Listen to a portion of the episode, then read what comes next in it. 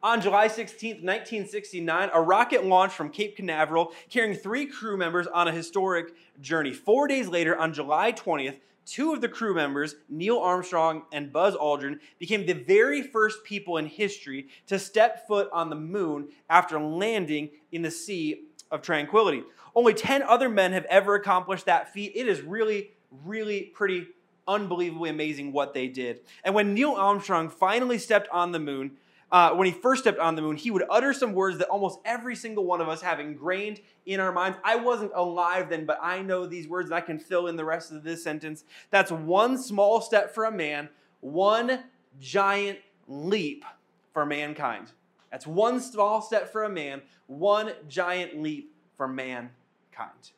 Now, it's, it's with that line in mind that I want us to set off on a journey over the next few weeks. Because, because it's possible that when you think about God or when you think about faith or you think about life, you think or maybe you know that you need one giant leap forward if things are going to work out. If you're going to if you're going to make it to the place that you want to make it. If you're going to have the faith that you're going to that you want. If you want the if you're going to have the connection with god that you want. You need one giant leap forward. Or maybe if there's a situation in your life that's going to work out, you need one giant leap in your relationship with God and your relationship with other people. You need one giant leap forward. You need a big change from where you are to where you feel God wants you to be. You need a massive shift in the way your mind thinks about God and approaches God. You are looking for one giant leap. And for the next few weeks, what I hope we can do together, my hope is that we, I can help you take one giant leap forward. But and don't you love that word but? Don't you love, don't you just kind of almost like, oh, he used that word but. But in the same way that the first steps walking on the moon was one small step that represented one giant leap forward, it's far more likely that your one giant leap will be the result of a, of a small step of faith. It's likely that your one giant leap will be the result of one small step of faith. In other words, we're so so often we're looking for the big dramatic earth-shaking moves in our faith, in our relationship with God in our lives, and we assume that it will require something big and something earth-shattering on our part in order to see it become a reality. And here's what's cool. God wants big for you. God wants big for you. God wants to make some big changes in your life. God wants some massive growth for you. And I, God wants, like, God wants to dramatically change the way that you think of Him. But for us to see and experience God's big changes in our life and in our faith and in our relationship with Him, He doesn't require big, dramatic moves. He wants you to take a small step. He wants a small tweak in the way you think of him. He wants a small tweak in the way that you approach him and, and the way you approach others. That God has a thing where he has one small step that represents one giant leap forward. And so for the next few weeks, we're going to look at three stories where there's interactions with Jesus that seem fairly small. They're small steps. They're small changes that happen as a result. But as a result, there's a giant leap forward in people and how they approach and think of their heavenly Father. We, we start today in John chapter 4. In John chapter 4, we start with this, and Jesus is very early in his ministry, Jesus is walking from one place to another. He happens to stop at a particular spot. Here's what we're told in John chapter 4.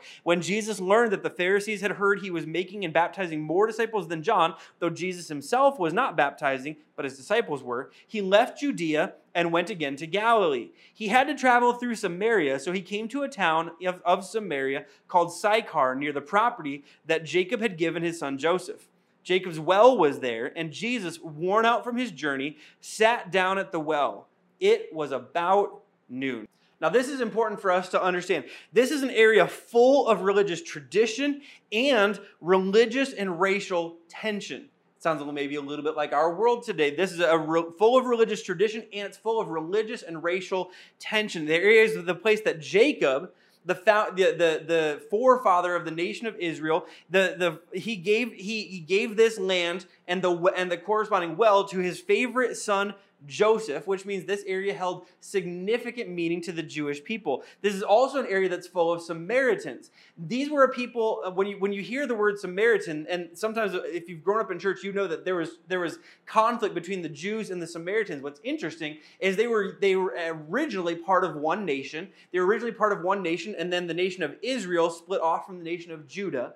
And the nation of Israel was conquered about the same time that the nation of, of Judah was conquered, but they didn't necessarily uh, uh, take the same approach while they were in exile. These are people who had intermarried with their conquerors, had intermarried and, and had kind of put parts of their faith on the back burner. They no longer sell, like paid any, any attention to the hygiene standards of, of, of Judaism. They had kind of intermixed and intermarried and, and done a lot of things that, that conflicted with the Jewish beliefs of the time. And so there's a lot of conflict around there. The Jews believed that the Samaritans were, were not really God's people anymore, that they had given up on a relationship with God. So for Jesus, for Jesus to live up to the expected standard of goodness, for Jesus to live up to the expected standard of goodness of a Messiah, he has no business being here in a Samaritan town, and he has no business being with anybody here.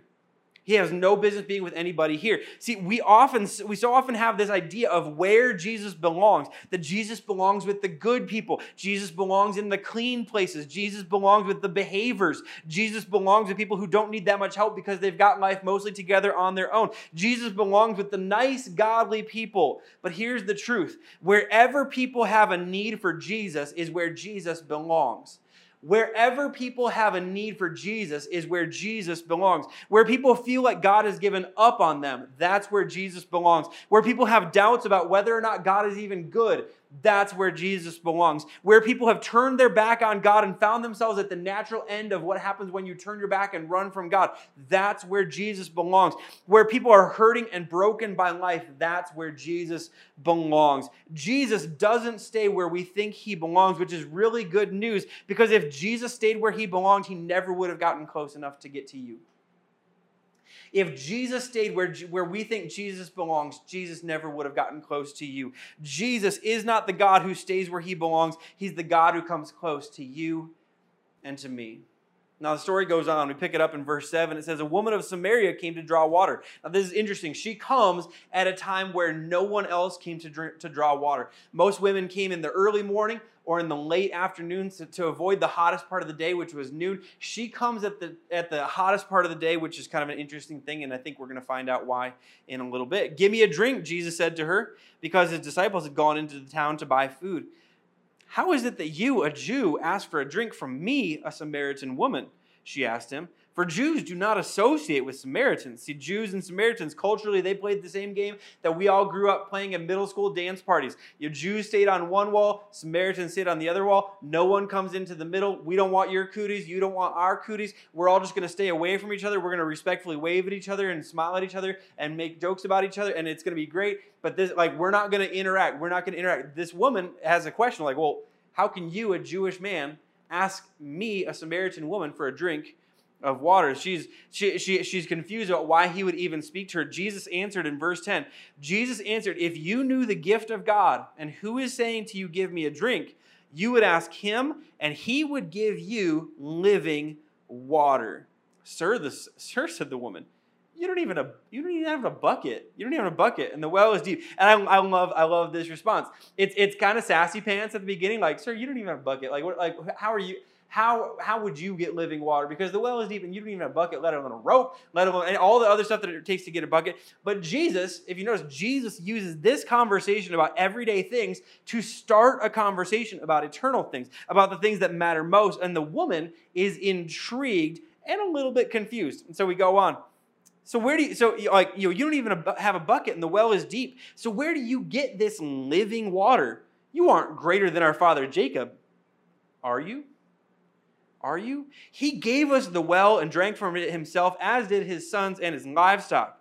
See, in the way that you and I would normally think of Jesus, we would think his reaction would be frustration and anger to this, to this questioning and to this confusion. You just don't get it. You never will. Just get out of here. Peace out. I like you'll never understand what I'm talking about. And that's and, and that's not how Jesus responds. That's not how Jesus responds here. Jesus, as we're about to see, Jesus is patient with the woman's misunderstanding. She's patient with he's patient with her confusion, which is good news here as well. Jesus is patient with your misunderstanding and with your confusion. Jesus is patient with with your misunderstanding and with your, with your confusion. Jesus is okay with you not getting it all at once. Jesus is okay that it takes time to figure things out. Jesus is okay with you still having questions and doubts after nine years of, of following him. Jesus is patient with us as we seek him and as we attempt with our limited minds to understand an unlimited God. So in his patient, in his patience, Jesus responds to the woman's confusion, not with anger, but with patient explanation. Jesus said, Everyone who drinks from this water will get thirsty again, pointing to the well. Everyone who drinks from this water will get thirsty again. But whoever drinks from the water that I will give him will never get thirsty again. In fact, the water I will give him will become a well of water springing up in him for eternal life. Sir, the woman said to him, Give me this water so that I won't get thirsty and come here to draw water. So I, so I won't have to do that anymore. So I don't have to do this anymore. Jesus starts with the good news I have water, and if you drink it, you will never thirst again. I have water, and if you drink it, you will never thirst again. I offer you and anyone else who wants to drink, I offer you eternal life. And the woman is intrigued. Who wouldn't be? She wants what Jesus has to offer because who wouldn't? Who wouldn't? I mean, like, if someone today came up to you and said, Hey, I have water that brings eternal life, and if they didn't seem like an out and out crazy person, like they actually seemed like someone who had the credibility that maybe they had, in fact, pulled off eternal water that or like water that leads to eternal life like i'll take a bottle i mean like who who wouldn't want that? If the chances if there's a chance and the person doesn't seem like a crazy person who wouldn't want to taste of the living water? Who wouldn't want a taste of that living water? And then, then the conversation takes a little turn. So jesus just offered her living water and then he says go call your husband he told her and come back here. And she says, I don't, I don't, I don't have a husband, she answered. And then Jesus says, You have correctly said, I don't have a husband. For you've had five husbands, and the man you now have is not your husband. What you have said is true. Again, this is so interesting. When you look at these this this five verses of, of scripture here all together, here's something so fascinating that I think we as Christians get so wrong when we when we try to help people who maybe don't know the good news, who haven't accepted Jesus as their Lord and Savior yet, when we try to do to, to help them understand something, I think we start in the wrong place. We don't follow the Jesus model. But what Jesus did is Jesus starts with the good news and then he addresses the sin. Jesus starts with the good news and then he addresses the sin. So often we get this backwards and we push people away that Jesus is trying to pull close. See, we often say things like, well, the gospel starts with our sin. It doesn't. The gospel does not start with our sin. We have plenty of stuff to deal with, but that's not where the gospel starts. I mean, Jesus didn't start there, right? Jesus didn't start with shame and with guilt trip and reminding people of how bad they were. Jesus pointed to how good he was, how good the Father is, how good eternal life could be. Like that that's where Jesus started. That's how where Jesus always started. The gospel starts with the goodness of a loving God. The gospel starts with God God so loved. The gospel starts with God is love. And here's why I think Jesus started out with the good news, with the good news of the gospel. The goodness of the good news is bigger than the badness of the bad news. The goodness of the good news, the goodness of God's love, the goodness of God's grace, the goodness of God's forgiveness. I mean, these are no small things that, that, that, that Jesus was that Jesus offered to us. These are no small things. These are incredibly great. I mean, like um, amazing news. The goodness of the good news is bigger than the bigness of the bad news. What Jesus offers is so extraordinary, it has to be the starting point. Everything else is secondary and small potatoes in comparison. So Jesus starts with the good news because the good news is so good, it needs to be known. Jesus starts with the good news and then out of that addresses the issue. If you notice what Jesus does, Jesus starts with the good news, but then Jesus is also the one who brings up the bad news, brings up her issue, brings up her sin. And she's not offended. If you notice, she's not offended. She's intrigued. How could this stranger possibly know this about me? How could this guy who's promising eternal life know this, but still want to speak and be in relationship with me? If he knows how hopeless I am, why would he want anything to do with me. And here's what this woman had experienced, what she was living with. She was living with the gravity of sin. Because sin has a gravity, right? Sin has a gravity. I mean, has anyone else ever experienced the gravity of sin? I mean, like, like I think all of us have. I, it, it, like here, and here's here's what I mean by that. If you're if you're not if you're not, you know, tracking with me and can't understand what I would mean by that, The gravity of sin, the fact that sin has a gravity, is that thing where I know I need to change and I try and it works for a stretch, but then I end up right back where I was. I end up right back where I was. I try, but it feels like something keeps pulling me backwards. Every time I every time I try to move forward, it feels as if something is pulling me backwards when I try to move forward. For her, for her, it was one bad marriage that she got out of and thinking, surely next time will be different, and next time will be better, and next time we'll really be in love, and we'll stay in love, and we'll do this. And, and then the next time was just more of the same. And she tried to move forward and ended back in the same place. And it happened again and back in the same place. And it happened again and back in the same place. And it happened again and back in the same place. And so now we give up on the idea of marriage, but we're still, but we still want a relationship with the guy, so we move it like this was her story. The gravity of sin kept pulling her back to the same place and to the same place and to the same place. And no matter how hard she tried to move forward, she could not move forward. She ended up back in the same place. You see, the gravity of sin is that pull back to the old, the unhealthy, the unhelpful, the dangerous, the self destructive, and others destructive patterns of our past. It's why our, our, our present ends up so often looking exactly like our past, just the, th- the names and faces are changed, but the patterns are still all the same. It's why those bad habits that you have are hard to break. It's why those destructive patterns that you live in are so hard to break. This gravity of sin is real and it's strong. It can often feel inescapable. It can it leads us to like like we're hopelessly doomed to repeat the same patterns and the same mistakes over and over and over and eventually they'll crush us. See, gra- sin has a gravity. It keeps pulling us back. And gravity is a strong force. Luckily for this woman, the weight of her the weight of gravity of sin didn't keep her from taking a small step in the direction of something and someone stronger. The awareness of her guilt didn't push her away. She leaned in. Here's what happens next. Sir, the woman replied, I see that you are a prophet. She says, Our ancestors worshiped on this mountain, but you Jews say that the place to worship is in Jerusalem. Again, obviously, she's going, obviously, you're someone who understands some things. You're someone who understands some things, and I've got some questions. And so while you're here, for however long this conversation lasts, I'm going to ask you every every question that I've got. I want to find out everything that I can from you. Like so let's keep talking. Here's my question. And Jesus told her, "Believe me, woman, an hour is coming when you will worship the Father neither on this mountain nor in Jerusalem. You Samaritans worship what you do not know. We worship what we do know because salvation is from the Jews. But an hour is coming and now is here when the true worshipers will worship the Father in spirit and in truth." Yes, the Father wants such people to worship him. God is spirit, and those who worship him must worship in spirit and in truth. See, Samaritans were people who had been told that their worship was illegitimate that their worship was illegitimate. That because of where they were from and what their ancestors had done,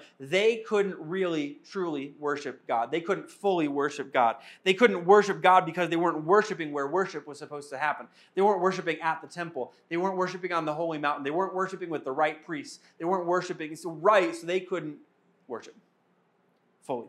Jesus said, I'm telling you now, there's a day coming, and I'm telling you, it's here now because I'm here now that none of that matters. It will not be about the place you're from, or the color of your skin, or the sound of your accent, or who your ancestors were. It will be about the condition and the posture of your heart. To a culture that had been told that religion was all about special places and special people and precise ways of worship, this is groundbreaking. And this is such a big deal that we have to understand that. I, I, I hope you're paying attention right now. Jesus came to reach the one and to change the game for everyone. Jesus came to reach the one, to have these conversations, to let an individual person know that they could connect with their Heavenly Father, that their Heavenly Father had loved them and had sent Him to, so that they could begin and renew a relationship with their Heavenly Father. He came to reach the one, but He also came to change the game for everyone, that the game would no longer be about special places and special people and special ways to worship. It would be about the condition of your heart, that race would no longer separate people from God, that, that the color of someone's skin would no longer separate people from God, that the sound of someone's voice and the accent that they carried would no longer separate people from God, that what someone's ancestors had done would no longer matter between a relationship with a human being and, the, and, and their heavenly Father, that Jesus came to change the game for everyone and for all of time. That now what would matter from this point forward, because Jesus had come to change the game, would be the condition and the position of your heart. It's a beautiful truth. Here's what happened next. The woman said to him, I know that Messiah is coming, who's called Christ. When he comes, he'll explain everything to us. I mean, like, you can almost feel her nudging and asking by hints, like, I, I know Messiah is coming. Like, is, is, it, is it you? Jesus told her, I, the one speaking to you, am he. This is a huge moment, and it seems like such a small moment because this isn't a, a, sermon Jesus is giving. This isn't Jesus teaching a crowd of 5,000 people on a mountainside. This doesn't come after some miraculous, you know, thing that Jesus had done to heal someone or to bring someone back to life or to feed, you know, a, a multitude of people. This is just in a normal conversation. This is just Jesus in a normal conversation. He reveals that he's the Messiah that he's the Savior coming to the world. Maybe even more amazing is Jesus has this conversation again with someone who most wouldn't expect Jesus to have this conversation with. I mean, the very first person that Jesus chooses to reveal his identity as a Messiah is a woman with five divorces on record who's currently shacking up with a new dude. I mean, like, no matter what you believe about divorce and remarriage, you'd, you'd kind of look at this woman and go, oh boy, that's kind of a lot. It's kind of a lot. That's I mean, it's kind of it's kind of a lot. If you have ever, this is why this is so so amazing. If you have ever thought that this whole Jesus thing had anything to do with deserving, this conversation blows it out of the water that it never has been and it never will be have anything to do with deserving that it never has and it never will have anything to do with deserving. This woman doesn't deserve even to be on Jesus' Facebook friends list, let alone to be the person who Jesus is the very first person to actually reveal his identity as the Messiah to. And yet here we are. It's grace. It's grace. It's grace. It's God so loved first. And then we're told the woman responds this way The woman left her water jar, went into town, and told the people, Come see a man who told me everything that I ever did. Could this be the Messiah? Could this be the Messiah? Jesus reveals to her that he's the Messiah, and she runs off to tell everyone about the man who offered her eternal life, who told her everything that she ever did, who told her that the game is about to change and that he is the game changer. Her life would never be the same. She believes and her life changes. And an entire town believes because of her words and her testimony. That's the power of an encounter with Jesus. Now, you hear that and you start to think like, okay, well, what does that have to do with space and one giant leap and what like what's the connection to all this? See here's the thing. In nature there are four there are four forces. There are four forces of nature. The four forces are simply this. It's gravity and magnetism the weak nuclear force and the strong nuclear force. I want to talk about two of those today. I want to talk about gravity and magnetism. Would you say gravity wherever you are out loud in the middle of your room with headphones in so no one else around you is even going to understand what you're saying? Would you say gravity? Or would you say magnetism? Gravity and magnetism. See, now all of us know the power of gravity.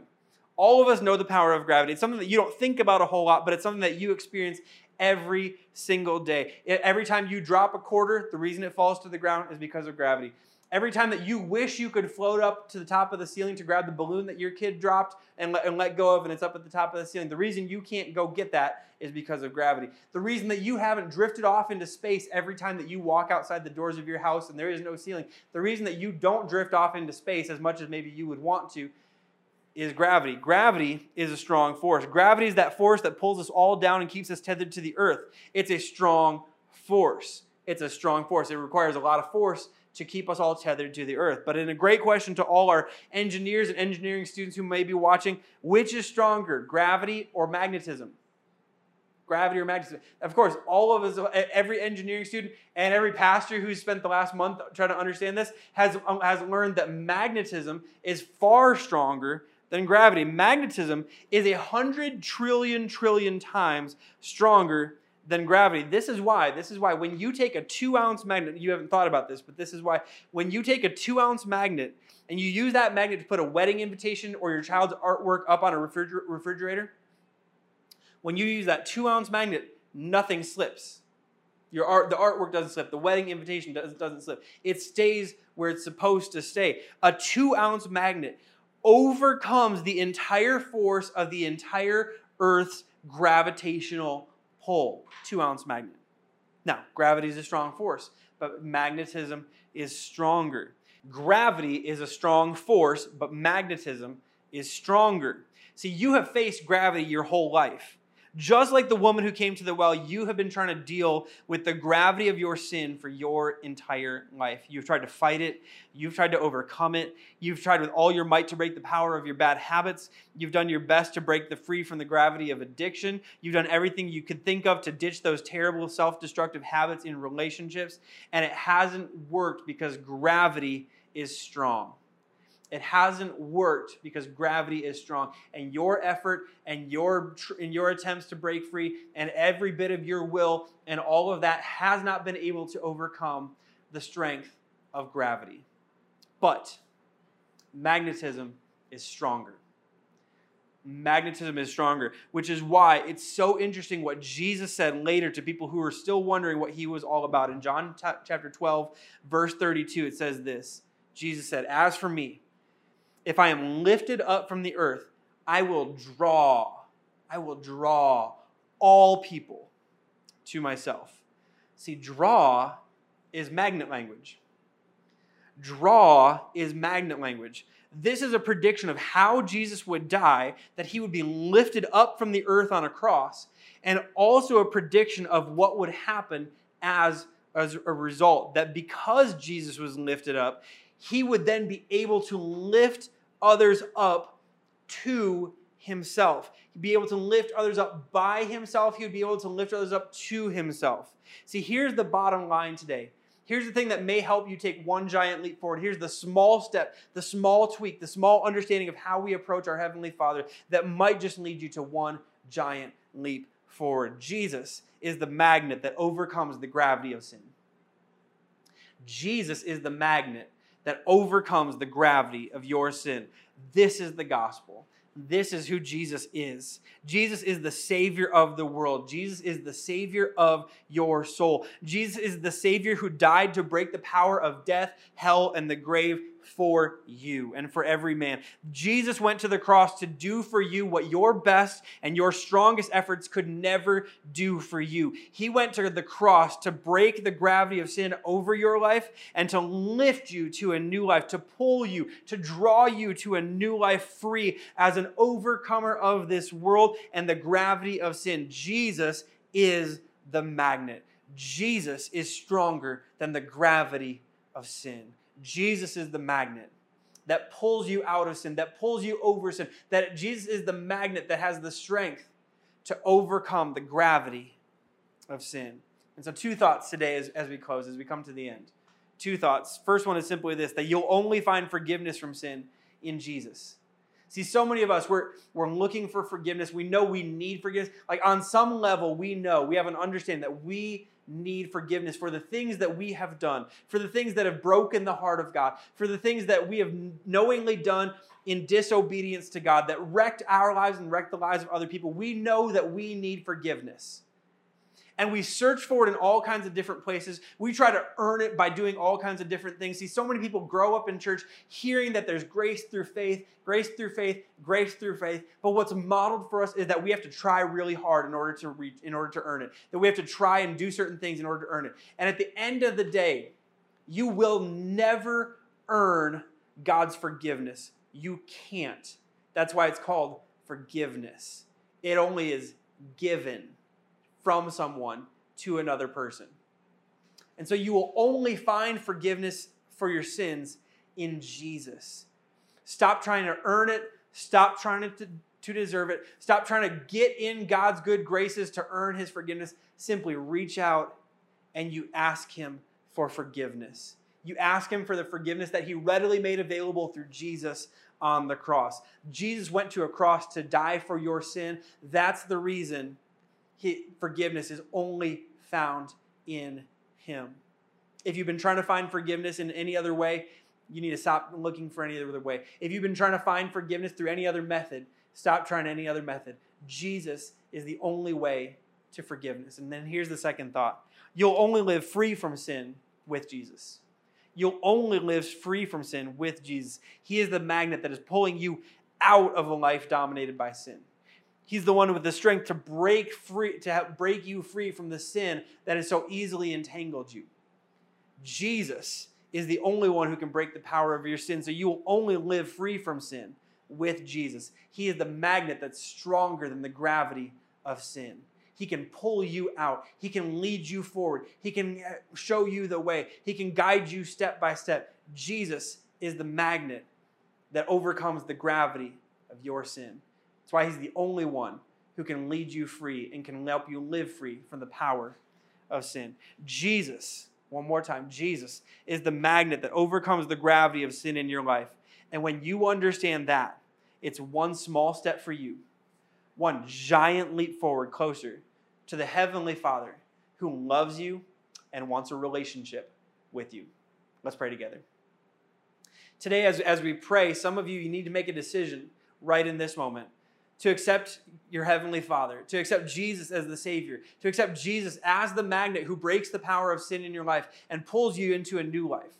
He's the one who does that. He is the one who, the only one who's powerful enough to break the gravity of sin in your life and to pull you into a new life that's free from the power of sin. If you want to do that today, you simply pray to your heavenly Father to accept Jesus Christ as your Lord. You place your trust in his death for the forgiveness of your sin and in his resurrection for the new life, to receive the new life that He has and that He wants for you. If you're doing that right now, I'd encourage you to click on the link in the description of this video to let us know you're making a decision so we can know how to pray with you and let, and let you know some steps that you can take from this point forward. Let's pray together. Heavenly Father, thank you so much that you're so good. God, thank you for that there is someone who can break the power of gravity, in, uh, the gravity of sin in our lives. Thank you for Jesus. Thank you for Jesus. Thank you for sending your son to come live among us, to live as one of us, to live sinlessly among us, to die for all of us, to break the power of sin, and rose from the dead so that we could have a new life in you. God, thank you that Jesus came to be the magnet. Thank you that his pull forward is stronger than the pull backward of sin. God, thank you that we can find freedom and hope and life and joy and peace in him and ultimately find connection with you through Him. So, God, today we I simply pray that we would stop looking to anything else, stop looking for anything else. God, that we would have the wisdom to place our trust in Jesus as the only one who can break us free from the power of our sin and as the only one who can bring us forward into new life in you. God, help us to place our trust in that. Help us to live every day leaning into the magnetic pull that Jesus has on our lives as the one who can lift us free from sin, as the one who can forgive us from sin, as the one who can lead us forward. God, help us to take one small step today, and one small step the next day, and one small step in following Jesus the next day. And God, when we look back, help it to be one giant leap forward from where we are today to where you want us to be. We love you, God. We pray this all in Jesus' strong name. And everyone said, Amen men.